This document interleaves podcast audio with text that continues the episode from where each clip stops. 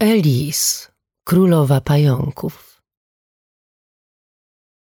Lady Elis przyszła na świat przed wiekami jako przedstawicielka Kajtery, jednego z najstarszych rodów Noxusu, i szybko pojęła, jak skutecznie uroda potrafi zawładnąć umysłami maluczkich. Gdy dorosła, zaczęła cieszyć się względami Berholta, dziedzica rodu Zawan. Związek wzbudzał powszechny sprzeciw, gdyż wzmacniał ród Kajtery kosztem Zawanów, lecz Elis czyniła wiele, by zbałamucić swego przyszłego męża oraz zmanipulować przeciwników i doprowadzić do zaręczyn. Nie wiedziała jednak, że to sekretne siły działające za kulisami imperium od lat planowały ten polityczny mariaż. A Berhold Zawan był zaledwie pionkiem w znacznie większej układance – Mimo to nikt nie mógł przewidzieć, że lis tak kompletnie go zdominuje, owinie wokół palca i de facto stanie na czele zawanów. Z biegiem czasu małżonek zaczął jednak dostrzegać gorzką prawdę. Pewnego wieczoru podczas typowo oziębłej kolacji Berhold wyznał, że zatruł wino Elis i zażądał, by wycofała się z życia towarzyskiego i pozwoliła mu przejąć ster władzy. Elis wiedziała, że jej mąż musiał mieć odtrutkę przy sobie, więc odegrała rolę skruszonej żony, zaniosła się płaczem i błagała go o przebaczenie. Gdy zaczynał już się skłaniać, by darować jej winy, chwyciła za nóż i ugodziła go prosto w serce. Mimo zażycia odtrutki, Elis tygodniami była przykuta do łóżka. W tym właśnie czasie zwróciła się do niej blada kobieta. Enigmatyczna postać zdradziła jej istnienie tajemnego stowarzyszenia zwanego Czarną Różą, którego zaufani członkowie dzielili się wzajemnie wiedzą tajemną i magiczną oraz strzegli tego skarbu przed osobami niegodnymi zaufania.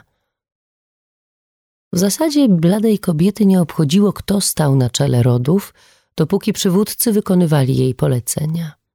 Ze względu na to, że Elise zabiła bezwolnego Berholta, Musiała teraz dowieść swojej wartości, albo znaleziono by na jej miejsce kogoś bardziej użytecznego.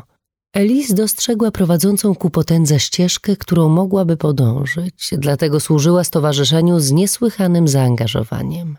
Spotykała się z prominentnymi członkami, zdobywała wpływy i podkopywała pozycje rywali w złożonej sieci intryg. Mając dostęp do skarbców obu rodów, Mogła stłamsić wszelki opór i stała się jeszcze skuteczniejsza w przekonywaniu innych do swoich racji.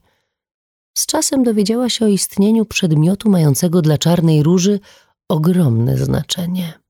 Czaszki pradawnego wojownika Sanuzala, którą podobno dawno temu ukryto gdzieś na wyspach cienia. Chcąc zdobyć przychylność bladej kobiety, Elis odnalazła zdesperowanego, nękanego długami kapitana który zgodził się przetransportować ją, jej świtę do przeklętego miasta Helia. Zeszli z pokładu na plażę pełną szarawego piasku, a podczas poszukiwań zaginionego skarbca nękały jej złowrogie widma. Elis odnalazła jednak coś innego, coś, czego zupełnie się nie spodziewała. W mrocznych czeluściach pod miastem czyhało stworzenie z dawno zapomnianej przeszłości – Rozdęty, pokryty chityną potwór okazał się być pajęczym bogiem Wilemawem. Stwór wyskoczył z mroku, by pożreć intruzów i zatopił zęby w ramieniu Elis. Kobieta upadła, wyjąc w drgawkach wywołanych przez jad, który wypaczał jej ciało. Jej kręgosłup giął się faliście, a z jej tułowia wyrastały pajęcze nogi. W końcu wycieńczona okropną transformacją Elis odwróciła się, by spojrzeć na swojego nowego pana – w tym momencie nawiązali niewypowiedzianą nić porozumienia. Eli zwróciła na plażę, krocząc między wykręconymi drzewami, nieatakowana przez duchy wyspy. Gdy kilka tygodni później jej statek przybił ciemną nocą do portu w stolicy Noxusu, Elis odzyskała ludzką formę i była jedynym żywym stworzeniem na pokładzie. Choć nie udało się znaleźć czaszki wojownika, Blada kobieta dostrzegła potencjał kryjący się w nowym, niebezpiecznym darze. Dzięki niemu Elis mogła bezpiecznie podróżować między Noxusem a Wyspami Cienia. W ramach nowo zawartego paktu Czarna Róża zapewniała stałą dostawę nieświadomych niczego ofiar dla pajęczego Boga, a w zamian Elis dostarczała potężne artefakty wydobyte z tej mrocznej i niebezpiecznej krainy. Elise znów zamieszkała w opuszczonej posiadłości rodu Zawanów i troskliwie pielęgnowała reputację uwodzicielskiej, lecz nieosiągalnej samotniczki. Niewiele osób odgadło jej prawdziwą naturę, choć krążyło wiele plotek. Szalone historie o ponadczasowym pięknie oraz nienasyconej kreaturze gnieżdżącej się w czeluściach zapuszczonego i zakurzonego pałacu. Minęły stulecia, a Elis wciąż czuje zew swojego Boga, który nakazuje jej sprowadzać do krainy czarnej mgły nieświadomych zalotników lub innych zmanipulowanych pechowców. Nikt, kto wybierze się z nią w rejs, już z niego nie powróci. Gwen, mglista krawczyni. W zaginionym od wieków królestwie Kamawor istniała niegdyś pewna wioska, której mieszkańcom daleko było do spraw korony. To właśnie tutaj, w tym sielskim przysiółku, pewna skromna krawczyni uszyła swoją ukochaną lalkę Gwen. Gwen wszelkie wspomnienia przeszłości rozpamiętuje z prawdziwą miłością. Krawczyni i jej towarzyszka spędzały dni na twórczej pracy – Kukła w swoich nieruchomych ramionach trzymała nożyce, przyglądając się twórczyni, która w tym czasie szyła za pomocą igły i nici. Nocą obie zaszywały się pod kuchennym stołem, gdzie krawczyni wyzywała Gwen na prowizoryczne pojedynki. Oświetloną świecami kuchnię wypełniały wtedy odgłosy brzdękania i szczękania sztućców uderzających o nożyce. Z czasem zabawy ustały, a światło zblakło w ciemności. Gwen nie rozumiała, dlaczego tak się stało, a gdy tylko próbowała sobie przypomnieć szczegóły zdarzeń, ogarniał ją ogromny ból, nieodłącznie związany z mężczyzną, którego twarz i imię wciąż jej umykały. W końcu wszystkie wspomnienia lalki rozmyły się w morskiej toni, gdy spędzała kolejne stulecia w bezruchu, ciszy i zapomnieniu. Wtem pewnej nocy otworzyła oczy. Niegdyś kukła po raz pierwszy przebudziła się na skąpanej w cieniach plaży, z dala od domu. Nieznana jej magia przemieniła ją w prawdziwe, żyjące dziewczę, które mogło poruszać rękami i nogami, zupełnie samodzielnie. Gwen z radością przyjęła dar życia. W radosnych podskokach przemierzała plażę, zachwycona tym, jak daleko sięga jej wzrok. Jak wspaniały w dotyku był każdy, nawet najmniejszy kamyk. Jak niesamowitym uczuciem okazał się pchający ją naprzód wiatr. Uwagę dziewczęcia przykuły rozrzucone wzdłuż wybrzeża, porzucone przez całe tysiąclecie szczątki i gruzy. Tuż obok zniszczonych skrzyń leżały dziwnie znajome narzędzia nożyce, igły, nić. Gwen natychmiast je rozpoznała. To były przyrządy twórczyni. Gdy tylko ożywiona lalka musnęła palcami przedmioty, z jej dłoni momentalnie zaczęła sączyć się emanująca światłem mgła. Dzięki niej poczuła się bezpiecznie i ciepło, jak gdyby przebywała w objęciach kojących ramion uświęconej przeszłości. Lecz nie tylko Gwen lgnęła do tej magii. Pojawił się inny rodzaj mgły, który wcześniej skrywał się na wyspach. Nadciągająca głęboka czerń wiła się i skręcała, tworząc przerażające upiory. Przyciągało je coś bijącego z wnętrza nowego oblicza kukły, coś na punkcie czego żywiły bezgraniczną obsesję. Gdy upiory coraz bardziej otaczały Gwen, ta pozostała niewzruszona. Bez cienia wątpliwości cisnęła w monstra nożycami. Ku swej radości w powietrzu dostrzegła kolejne kłęby własnej mgły, która w dodatku wzmocniła jej krawieckie narzędzia – Zwykła stal przemieniła się w twór widmowej magii, zyskując tym samym na rozmiarze i sile. Mimo to upiory nie ustępowały. Za sprawą ciągle rozprzestrzeniającej się czarnej mgły liczebność zjaw wciąż rosła. Wtedy Gwen poczuła okropny, dziwnie znajomy ból. Gdy upiory ją otoczyły, powróciły do niej tłumione wspomnienia. Przed oczami dostrzegła swoją twórczynię, chorą i ranną, leżącą w boleściach. Przy niej znajdował się mężczyzna, którego twarz w końcu powróciła do pamięci Gwen. Wiego. Wypowiedziane w myślach imię mężczyzny rzuciło dziewczynę na kolana. Pamięcią tęsknie wróciła do minionych chwil spędzonych z krawczynią, której była dziełem, do szczęśliwszych, prostszych czasów, po czym po raz kolejny zwróciła wzrok w stronę nożyc. W tym momencie zdała sobie sprawę z czegoś niezwykłego. Jej twórczyni, ofiara spaczonej próżności tamtego mężczyzny, nie zginęła całkowicie. Narzędzia krawczyni, te same przyrządy, którymi strzyła kukłę w jedną całość, były teraz w jej rękach. Gwen uznała, że to nie jest zwykłe zrządzenie losu. W głębi wiedziała, że twórczyni nadal z nią jest, że nadal walczy. To był prezent, którego Gweny nie mogła zaprzepaścić. Chwyciwszy igły i nić, uprzędła chmury uświęconej mgły, aby odeprzeć napierające upiory. Jej nożyce cięły mocno i szybko, niczym w błogie wieczory, gdy twórczyni za pomocą swojej wyobraźni toczyła wielkie bitwy pod ich kuchennym stołem. W zaledwie kilka chwil po monstrach zniknął wszelki ślad. Choć Gwen odniosła zwycięstwo, zdała sobie sprawę, że był to jedynie początek. Wyczuwała więź łączącą upiory i wiego. Gdzieś głęboko w swoim wnętrzu wiedziała, że są oni odpowiedzialni za szerzenie nieopisanego cierpienia. Nie mając czasu do stracenia, postanowiła ruszyć tropem czarnej mgły i zatrzymać ją za wszelką cenę. Spodziewała się, że realizacja tego planu będzie ciężka i wyczerpująca, jednak z nieopisaną radością przyjmowała każdą mijającą sekundę życia. Kto mógł przecież wiedzieć, jak długo może trwać to błogosławieństwo? Otrzymawszy wyjątkową szansę na zaznanie życia, Gwen pragnie wbrew wszelkim przeciwnościom losu szerzyć nieposkromiony optymizm. Krawczyni ta podróżuje przez runtery, aby przywracać radość wszystkim zranionym i cierpiącym. Podczas wędrówki docenia każdą chwilę i krok po kroku przemierza świat, wypełniona poczuciem sensu, który czerpie ze swojego celu. Hekarim Cień wojny Urodzony w imperium, które dawno temu obróciło się w pył i zostało zapomniane, Hekarim był porucznikiem żelaznego zakonu, bractwa związanego przysięgą, na mocy której miało strzec królewskich ziem. Gdy wygrywał walkę za walką z grzbietu swojego potężnego wierzchowca, dowódca żelaznego zakonu ujrzał w nim potencjalnego następcę, ale również narastający mrok. Niepohamowana żądza chwały plamiła honor Hekarima. I z czasem rycerz komandor uświadomił sobie, że ten młody porucznik nigdy nie może stanąć na czele ich bractwa. Kiedy Hekarim to usłyszał, był wściekły. Mimo to zdławił gniew i dalej pełnił swoje obowiązki.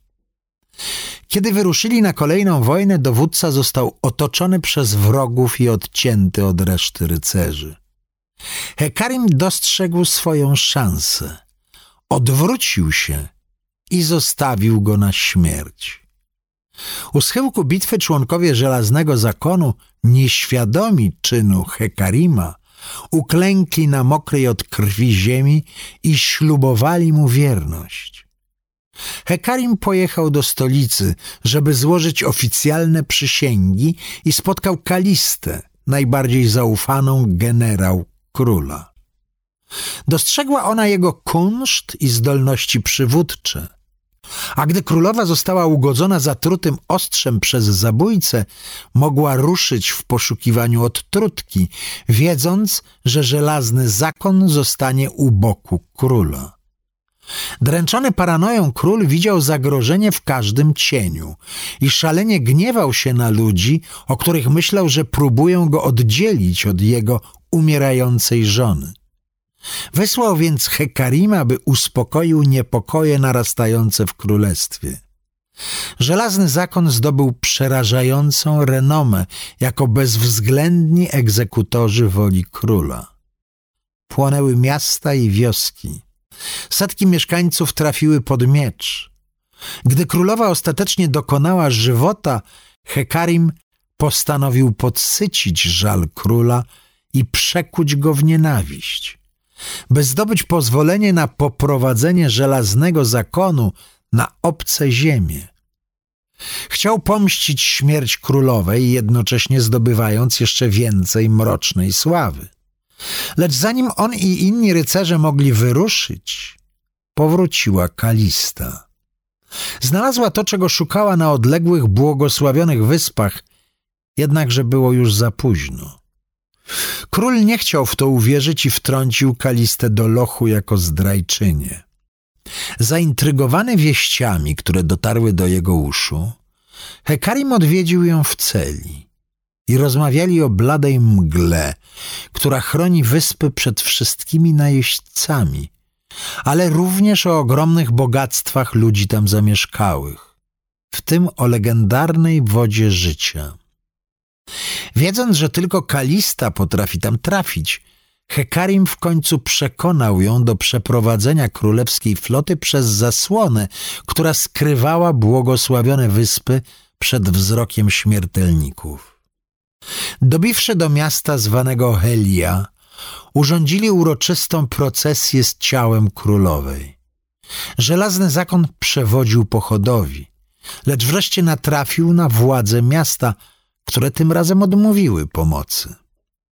Rozwścieczony król rozkazał Kaliście ich zabić, ale ona się na to nie zgodziła.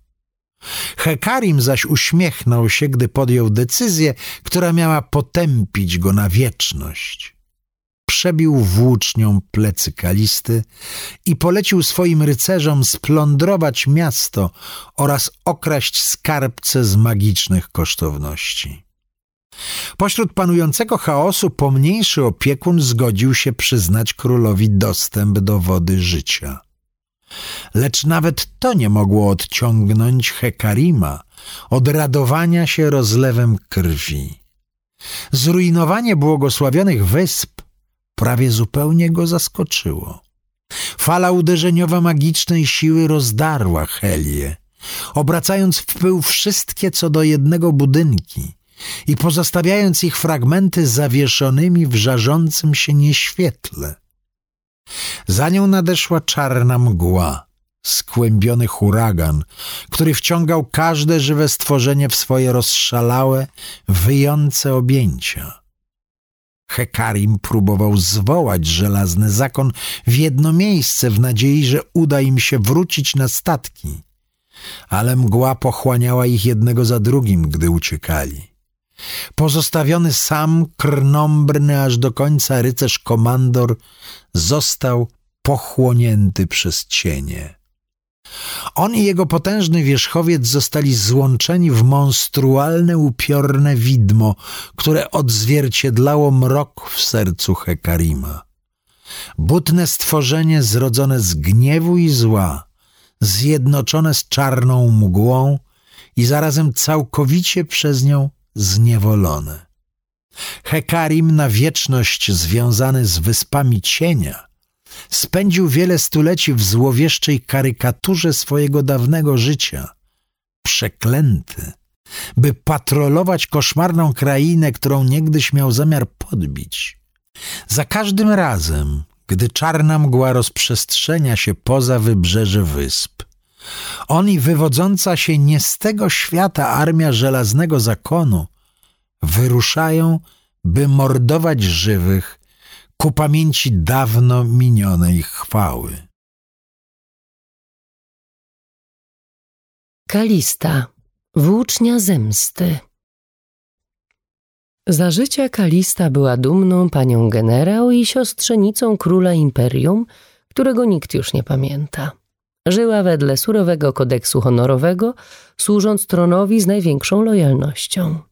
Król miał wielu wrogów, a gdy ci wynajęli zabójcę, by go zlikwidował, czujność Kalisty zapobiegła katastrofie. Lecz uratowawszy króla, skazała na potępienie jego ukochaną. Sparowane ostrze zabójcy było zatrute i przecięło rękę królowej. Wezwano najznakomitszych kapłanów i lekarzy, lecz żaden nie potrafił usunąć trucizny z jej ciała. Dręczony żalem król posłał Kalistę na poszukiwanie odtrutki, a Hekarim z żelaznego zakonu zajął jej miejsce u jego boku. Kalista zawędrowała daleko, konsultowała się ze światłymi uczonymi, pustelnikami i znawcami sztuk mistycznych, lecz bezskutecznie. Wreszcie dowiedziała się o miejscu chronionym przed światem zewnętrznym przez migoczące blade mgły, którego mieszkańcy znali ponoć tajemnicę życia wiecznego. Z resztkami nadziei postanowiła wyprawić się do niemalże legendarnych, błogosławionych wysp. Strażnicy stolicy, która nosiła nazwę Helia, dostrzegli prawość zamiarów Kalisty i przedzielili mgłę, aby mogła się bezpiecznie przeprawić. Kalista błagała ich, żeby uzdrowili królową i po długich naradach władcy miasta przystali na jej prośbę. Nie było ani chwili do stracenia. Dopóki królowa oddychała, wciąż była dla niej nadzieja w mitycznej wodzie życia. Kalista otrzymała w podarunku talizman, dzięki któremu mogła powrócić do Heli bez niczyjej pomocy, ale przestrzeżono ją przed dzieleniem się tą wiedzą z innymi. Jednakże zanim Kalista dobiła do brzegów ojczyzny, królowa już nie żyła. Król popadł w obłęd i zamknął się w wieży z gnijącymi zwłokami swojej żony. Kiedy dowiedział się o powrocie Kalisty, zażądał od niej, by wyjawiła mu, co znalazła. Jako, że nigdy wcześniej go nie zawiodła, z bólem serca przyznała, że znaleziona odtrutka na nic się nie zda. Król nie chciał w to wierzyć i napiętnował Kalistę jako zdrajczynię korony. To Hekarim przekonał ją, by powiodła ich na błogosławione wyspy, gdzie jej wuj mógłby usłyszeć prawdę od samych władców miasta. Być może wtedy zaznałby spokoju, nawet jeśli wymagałoby to pogodzenia się z odejściem królowej i pozwolenia, by złożono ją w grobie. Kalista zgodziła się, jednak nie bez wahania. Król zabrał zatem na morze flotę najszybszych statków i zapłakał z radości, gdy przed jego oczami pojawiło się lśniące miasto Helia. Napotkali jednakże nieugiętych włodarzy miasta, którzy uniemożliwili im dalszą podróż. Trwali oni w przekonaniu, że śmierć jest ostateczna. Oszukać ją to jak zaburzyć naturalny porządek świata. Król wpadł w dziki szał i rozkazał Kaliście wyciąć w pień wszystkich, którzy im się sprzeciwią. Ona jednak odmówiła i poprosiła Hekarima, by opowiedział się po jej stronie. Lecz on swoją włócznią przeszył jej okryte zbroją plecy. Żelazny zakon dołączył do zdrady, wielokrotnie przebijając ciało konającej Kalisty. Wybuchła brutalna walka. Podładni Kalisty desperacko walczyli z rycerzami Hekarima, ale było ich zbyt mało. Życie Kalisty gasło, a ona przyglądała się, jak jej wojownicy umierają, ostatnim tchem przysięgając zemstę. Gdy otworzyła oczy, były one przepełnione mroczną mocą nienaturalnej magii. Nie miała pojęcia, co się wydarzyło, lecz Helia została przemieniona w zdeformowaną karykaturę swojego dawnego piękna. Całe błogosławione wyspy zostały spowite mrokiem i cieniem, a wszechobecne duchy zawodziły, na wieczność uwięzione w koszmarze, jakim jest nieśmierć. Choć Kalista starała się zatrzymać fragmenty wspomnień o potwornej zdradzie Hekarima, te powoli wyblakły w miarę upływu stuleci. Pozostała jedynie żądza zemsty, płonąca w jej rozdartej piersi. Kalista stała się widmem, postacią z makabrycznych klecht, często przezywaną przez tych, którzy padli ofiarami podobnych wiarołomstw. Wszyscy podli zdrajcy są wcielani do jej ducha, aby zapłacić najwyższą z cen, stać się jednością z włócznią zemsty. Kartus, piewca śmierci. Kartus to nieumarły duch, którego przerażające pieśni zapowiadają jego koszmarne nadejście. Żywi boją się wieczności, nie śmierci ale on widzi w niej tylko piękno i czystość, doskonałe połączenie życia i śmierci. Gdy wyrusza z wysp cienia, chce pokazać śmiertelnikom piękno śmierci. Jest apostołem nieżywych. Urodził się w slumsach tuż za murami noksjańskiej stolicy. Jego matka zmarła przy porodzie, pozostawiając go i jego siostry ojcu na wychowaniu. Zniszczony i zaszczurzony dom dzielili z innymi rodzinami, a na posiłki mieli wodę deszczową i robactwo. Ze wszystkich dzieci Kartus najlepiej łapał szczury i regularnie przynosił pogryzione szczątki do garnka. Śmierć często gościła w slamsach Noksusu.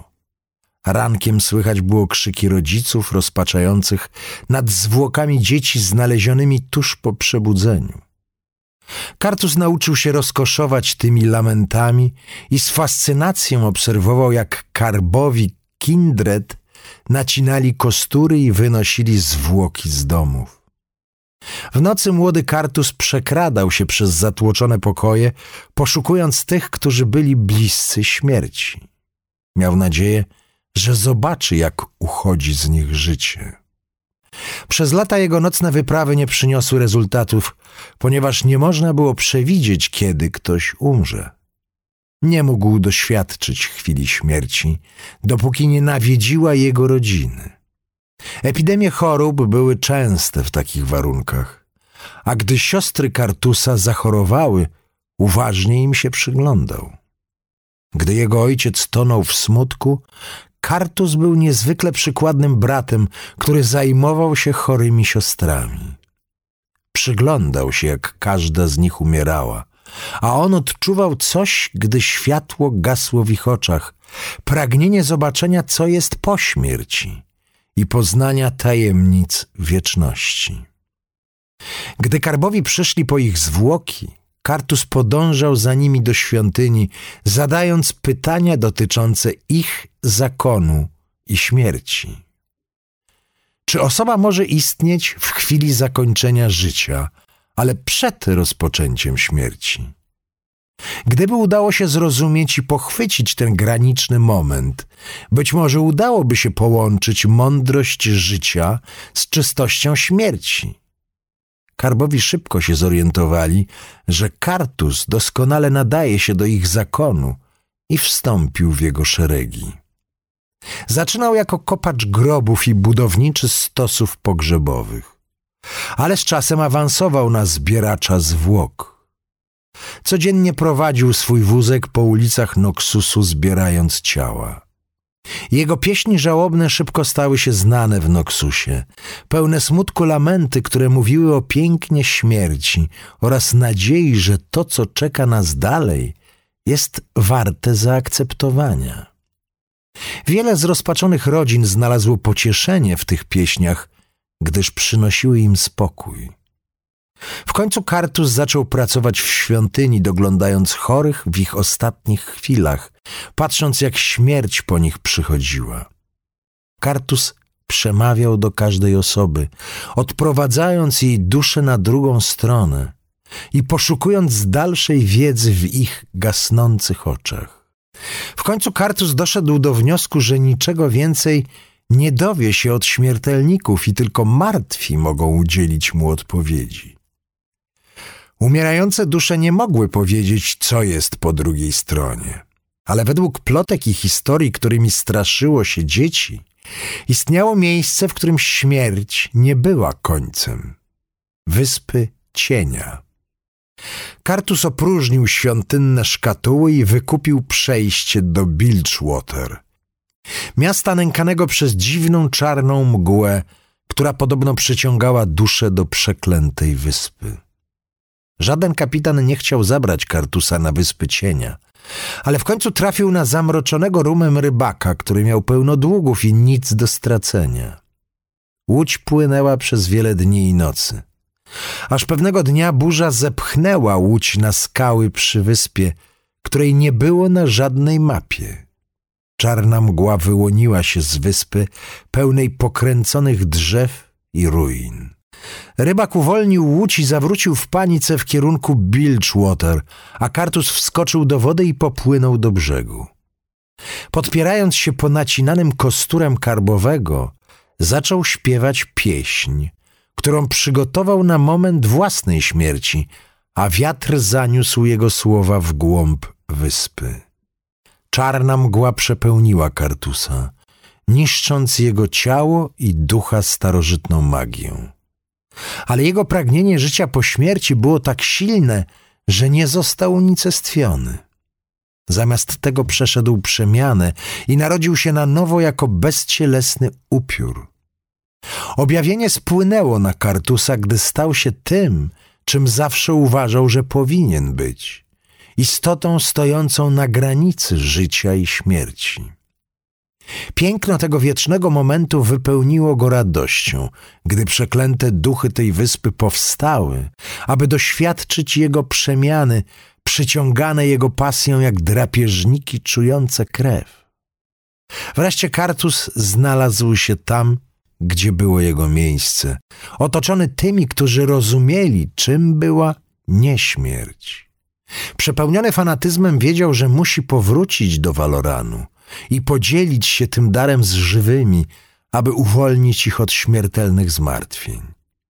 Kartus obrócił się i czarna mgła zaniosła go ponad falami do łodzi rybaka. Mężczyzna padł na kolana i błagał o życie, a Kartus obdarował go błogosławieństwem śmierci. Kończąc jego śmiertelne cierpienie i wskrzeszając jako nieśmiertelnego ducha, śpiewając pieśń dla odchodzących dusz. Rybak był pierwszą z wielu dusz, które Kartus uwolnił. Wkrótce piewca śmierci dowodził armią nieumarłych widm. Dla przebudzonych zmysłów Kartusa wyspy cienia zdawały się być zawieszone w miejscu, a oferowane błogosławieństwo śmierci zmarnowane. Podjudzał zmarłych, aby szerzyli piękno śmierci pośród żywych. Zakończyli erę śmiertelności i doprowadzili do rozpoczęcia wspaniałej ery nieśmierci. Kartus stał się emisariuszem wysp cienia, zwiastunem zguby, a jego pieśni niosły pochwałę śmierci. Jego legiony dusz dołączają do pieśni pogrzebowych. Ich upiorna muzyka sięga dalej niż czarna mgła i można ją usłyszeć w nocy na cmentarzach oraz w domach pogrzebowych w całym Waloranie. Maokaj, spaczony drzewiec. Maokaj to olbrzymi drzewiec przepełniony gniewem, który walczy z koszmarami z wysp cienia. Stał się ucieleśnieniem zemsty, gdy magiczny kataklizm zniszczył jego dom, opierając się nie śmierci, tylko dzięki wodom życia, które w nim płynęły. Niegdyś był spokojnym duchem natury ale teraz Maokaj walczy zawzięcie, aby pozbyć się klątwy ciążącej na wyspach cienia i przywrócić dawne piękno swojemu domowi. Na długo przed pojawieniem się istot żywych z fal oceanicznych powstał łańcuch wysp ze skał i gliny. Wraz z ich stworzeniem narodził się Maokaj, duch natury. Przyjął on formę drzewca. Jego ciało pokryła kora, a długie kończyny upodobniły się do gałęzi. Maokaj czuł się bardzo samotny na swojej ziemi, lecz wyczuwał także jej potencjał dla rozwoju życia. Przemierzał wyspy w poszukiwaniu oznak życia, popadając przy tym w coraz większą samotność. Na jednej pagórkowatej wyspie pokrytej miękką i żyzną glebą Maokaj wyczuł źródło nieskończonej energii wydobywającej się spod ziemi. Zapuścił więc swoje ogromne korzenie na głębokość źródła magicznej wody życia i zaczerpnął z niego. Dzięki temu urodzajnemu płynowi był w stanie stworzyć wiele roślin, które zasadził na wyspach. Niedługo potem wyspy pokryły zielone lasy, sosnowe zagajniki i wiele innych rodzajów roślin, a we wszystkim można było poczuć tę cudowną magię. Wspaniałe drzewa z ogromnymi koronami i wielkimi krętymi korzeniami pokryły wyspy bujną zielenią. Obfita roślinność przyciągała także inne duchy natury, a zwierzęta żyły na urodzajnej ziemi. Gdy ludzie przybyli na wyspy, także zachwycali się ich bogactwem i utworzyli społeczność badaczy oddanych odkrywaniu tajemnic świata. Mimo, że Maokaj był czujny, widział, jak szanują oni świętość jego ziem. Wyczuwając głęboką magię lasów, ludzie zbudowali swoje domy w mniej zarośniętych miejscach, by nie naruszać spokoju duchów natury. Od czasu do czasu Maokaj ujawniał się tym, których uznał za godnych zaufania i błogosławił ich wiedzą zielonych lasów, a nawet swoim największym darem, podziemnym źródłem, dzięki któremu można uleczyć śmiertelne rany. Upłynęło wiele wieków, a Maokaj żył w doskonałej harmonii i szczęściu dopóki na wyspach nie pojawiła się flota żołnierzy z zamorza. Maokaj czuł, że stanie się coś okropnego. Król ogarnięty żalem zakopał ciało swojej królowej i w nadziei na przywrócenie jej życia skąpał jej rozkładające się zwłoki w uzdrawiających wodach. Królowa, ożywiona jako gnijące truchło, błagała o powrót do umarłych. Król próbował naprawić swój błąd, nieświadomie rzucając klątwę na wyspy. Maokaj odczuł pierwsze oznaki zbliżającej się katastrofy, która wkrótce zniszczy jego ziemię. Wyczuwał obecność przerażającej mocy pod ziemią, a jego samego dotknął przenikliwy chłód. Gdy zniszczenie zaczęło się rozprzestrzeniać, Maokaj desperacko zasięgnął swoimi korzeniami w głąb ziemi i zaczerpnął ze źródła, nasycając swoje ciało jego magią. Nim dosięgnęła go przeklęta woda, Maokaj wycofał swoje korzenie, blokując przy tym dostęp do wody. Wydał z siebie okropny ryk, gdy jego święte źródło, które powierzył ludziom, zostało całkowicie zatrute. Wiry kłębiące się pod wodą splugawiły wszystko. Kilka chwil później, gdy mgła otaczająca wyspy stała się czarna, wszystkie żywe stworzenia zostały uwięzione między życiem a śmiercią. Maokaj obserwował w agonii, jak wszystko, co znał, rośliny, duchy natury, zwierzęta i ludzie zmieniają się w cienie. Jego gniew rósł. Piękno, które doskonalił od malutkich sadzonek, zostało zniszczone w jednym momencie przez nieostrożnych ludzi.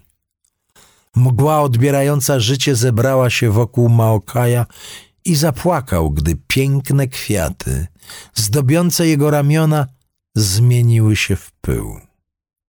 Jego ciało przeszedł chłód i przemieniło się w powykręcane, sękowate korzenie i splątane gałęzie, gdy mgła zaczęła wysysać z niego życie. Lecz rdzeń Maokaja został nasycony cennymi wodami życia, dzięki czemu uniknął okropnego losu nieśmierci. Gdy wypaczone zjawy i przerażające, wynaturzone istoty zajęły wyspy, ludzie bez życia otoczyli Maokaja. Ogarnięty furią zmiotł duchy swoimi potężnymi gałęziami, zauważając, że jest w stanie roznieść ich w pył ciosami.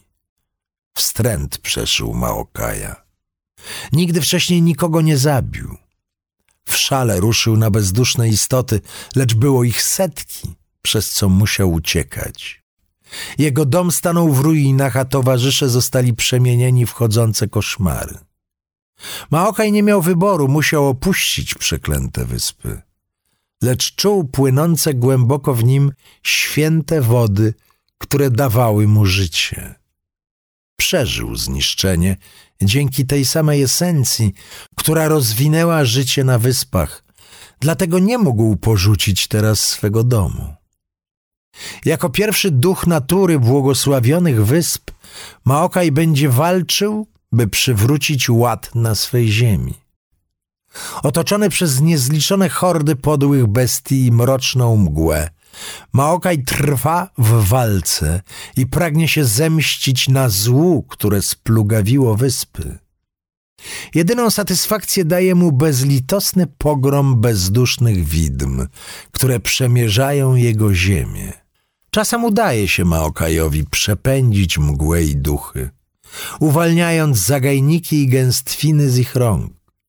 Mimo, że życie nie pojawiło się na przeklętej ziemi od ponad wieku, Maokaj stara się tworzyć schronienia, choćby tymczasowe, wolne od zarazy i smutku. Tak długo jak Maokaj nie przestaje walczyć, nadzieja ciągle istnieje, ponieważ płynie w nim nieskażona woda życia, ostatnia szansa na ratunek dla wysp. Gdy ziemię znów pokryje zieleń, Maokaj również wróci do swej dawnej postaci. Duch natury sprowadził życie na wyspy dawno temu i nie spocznie, póki nie wrócą do pełni swej świetności.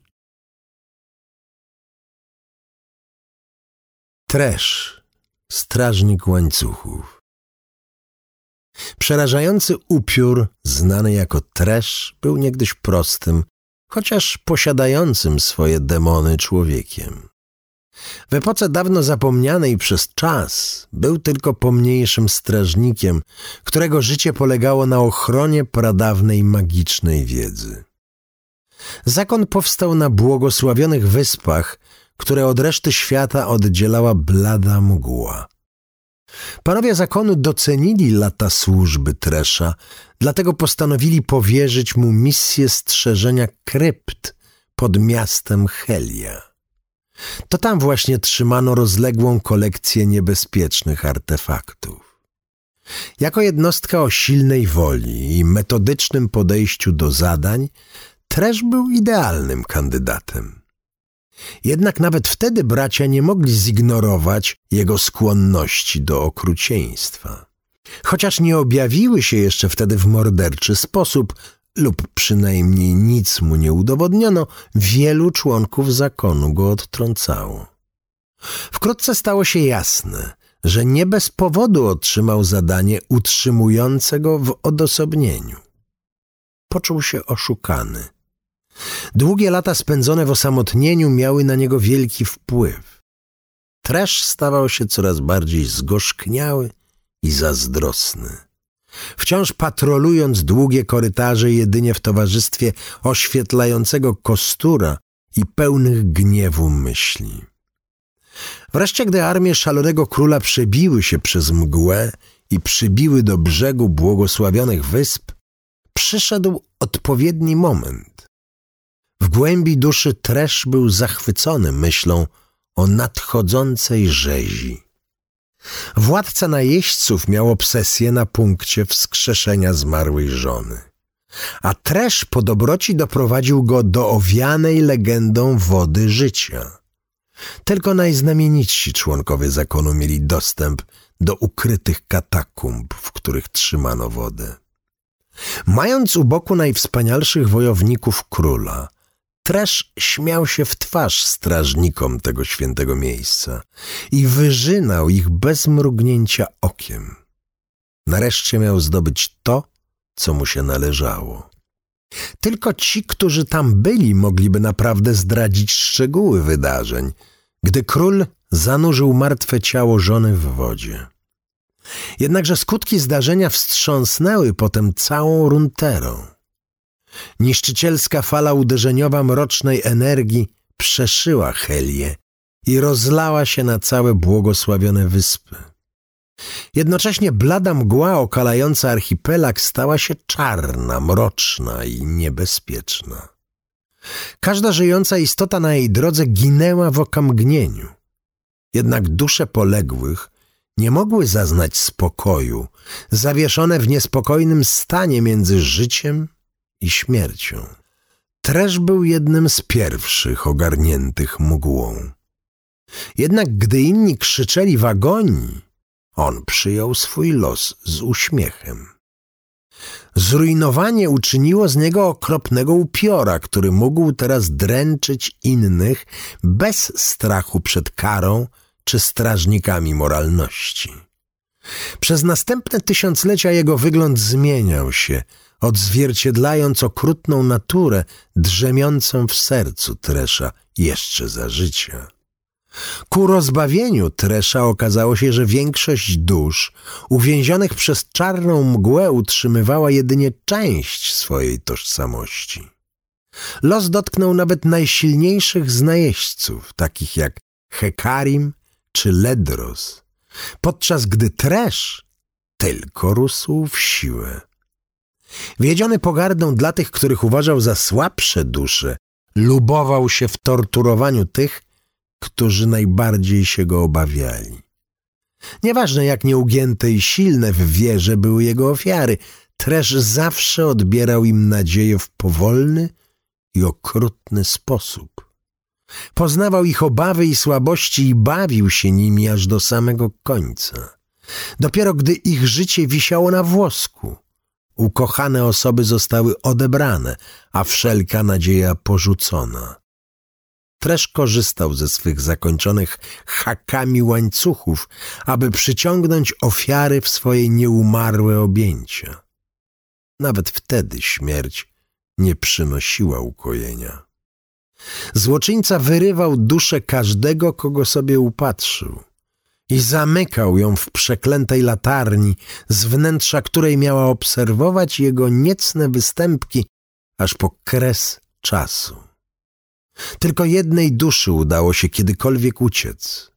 Sena, jedna ze znienawidzonych strażniczek światła, zginęła w starciu z Treszem w opuszczonej złowieszczej krypcie. Jej zrozpaczony mąż Lucjan przez lata poszukiwał Tresza. Polowanie stało się jego obsesją, a rozpacz i żałoba całkowicie pochłonęły jego życie. Tresz nie mógł sobie wyobrazić nic przyjemniejszego. Zanim jednak zdołał pochwycić duszę Lucjana, rozpaczliwe trafienie rozbiło jego latarnię, uwalniając senę. Zaintrygowany więzią łączącą śmiertelników, potwór postanowił pozwolić im nacieszyć się tym nieznaczącym triumfem. Wiedział dobrze, że gra światła i cieni jeszcze się nie skończyła. Wiego, zniszczony król. Niewielu wie o królestwie na wschodzie, daleko za morzami, którego nazwa została pochłonięta przez ruiny opiewające jego brzegi.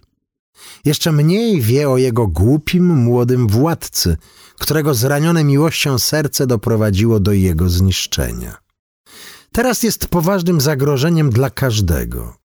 Imię tego mężczyzny brzmiało i nadal brzmi Wiego. Wiego, drugiemu synowi wcześniej panującego króla, władza nigdy nie była pisana.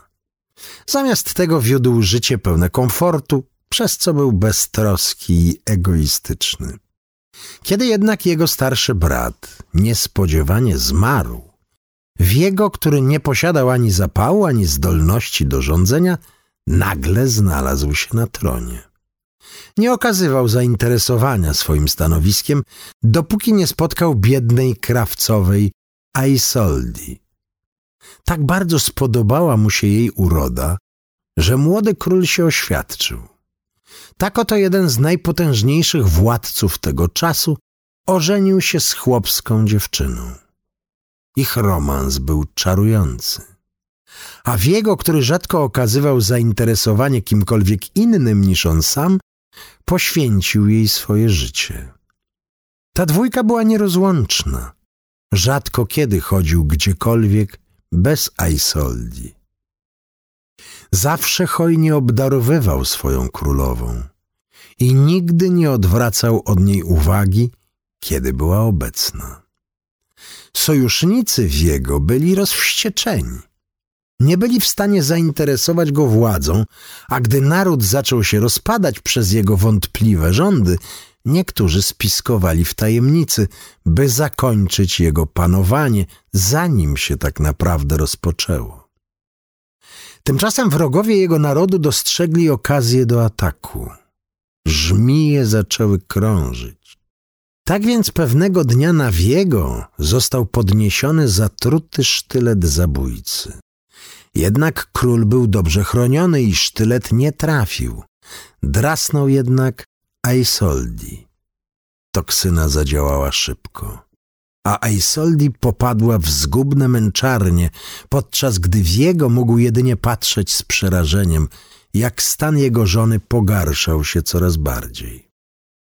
Pełen wściekłości i rozpaczy wydał każdą ostatnią monetę w swoich kasach, próbując ją uratować. Ale to wszystko było na nic. Aisoldi zmarła w łóżku, a w jego pochłonęło szaleństwo. Jego poszukiwania antidotum stały się desperackie, szalone. Nie mogąc pogodzić się ze śmiercią żony, każdy skarb królestwa, każdy skrawek bogactwa został złożony w ofierze na rzecz próby przywrócenia jej do niego. Gdy ziemia popadła w ruinę, Wiego ukrył się z ciałem Aisoldi, ogarnięty nienawiścią i gwałtownością. Potem nadszedł dzień, w którym dowiedział się o tajemnicy błogosławionych wysp o ich wodzie, która leczyła wszelkie dolegliwości. wraz ze swoją wielką armią najechał siłą na spokojny kraj, zabijając wszystkich, którzy stanęli mu na drodze, aż w końcu przekroczył jego wewnętrzne sanktuarium i zanurzył żonę w błogosławionej wodzie.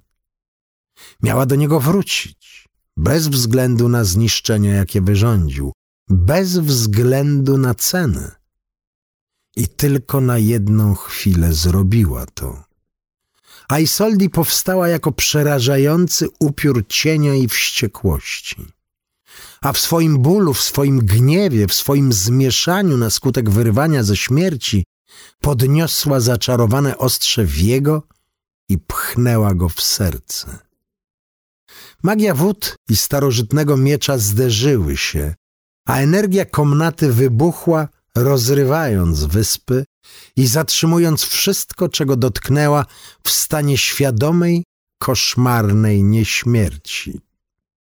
Ale Wiego nic z tego nie pamięta. Jego kraj popadł w zniszczenie. Wielkie narody powstawały i upadały, a z czasem nawet jego imię zostało zapomniane. Aż w końcu po upływie tysiąca lat od jego śmierci Wiego powrócił. I tym razem nie zawiedzie. Jego umysł jest wypaczony przez tę samą niebezpieczną obsesję, którą posiadał za życia. Niewzruszona, obłąkana miłość Wiego napędza każdy jego czyn, każde jego pragnienie i każde jego okrucieństwo. Zabójcza czarna mgła wylewa się swobodnie ze złamanego serca Wiego, wyrywając życie ze wszystkiego, czego dotknie, a on wykorzystuje mgłę do przeczesywania świata, aby w jakiś sposób przywrócić Aisoldi do jego boku. Legiony upadną przed nim tylko po to, by znów powstać w jego służbie. Kontynenty zostaną pochłonięte przez żywą ciemność, a świat zapłaci za każdą chwilę szczęścia, którą ukradł starożytnemu władcy pokonanemu przez wszechogarniającą miłość. Nie obchodzi go zniszczenie, które powoduje, dopóki nie zobaczy ponownie twarzy Aisoldi. Rządzi strachem. Jego miłość jest wieczna i dopóki Aisoldi do niego nie wróci, wszyscy upadną przed zniszczonym królem. Jorik, pasterz zagubionych dusz. Jorik, ostatni ocalały z dawno zapomnianego zakonu religijnego, jest zarówno błogosławiony, jak i przeklęty mocą władania nad nieumarłymi. Uwięziony na wyspach cienia.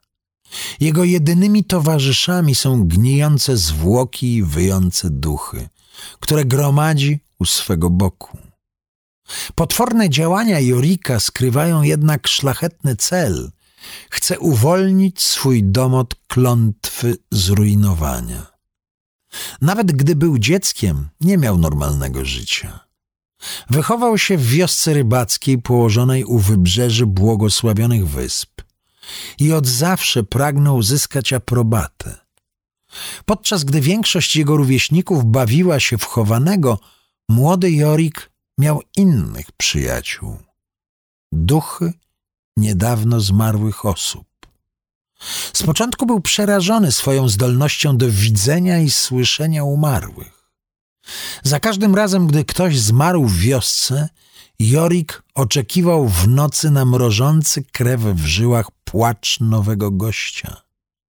Nie rozumiał, dlaczego postanawiają go nawiedzać i dlaczego jego rodzice uważają duchy za nocne koszmary. Z czasem zorientował się, że dusze nie chcą go skrzywdzić. Były po prostu zagubione i chciały odnaleźć drogę do zaświatów. Ponieważ tylko Jorik je widział, postanowił być ich przewodnikiem, aby odprowadzać je na spotkanie z wiecznością. Zadanie było zaprawione kroplą goryczy. Jorik odkrył, że odpowiadało mu towarzystwo duchów. Ale odprowadzenie każdego na spoczynek oznaczało pożegnanie się z kolejnym przyjacielem. Dla zmarłych był zbawcą, ale dla żywych pariasem. Mieszkańcy wioski widzieli tylko małego chłopca, który rozmawiał z ludźmi, których nie było.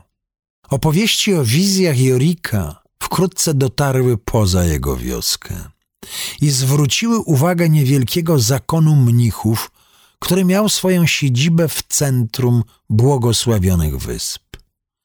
Jego wysłannicy wyruszyli na wyspę Jorika, mając nadzieję, że chłopak przysłuży się wierze.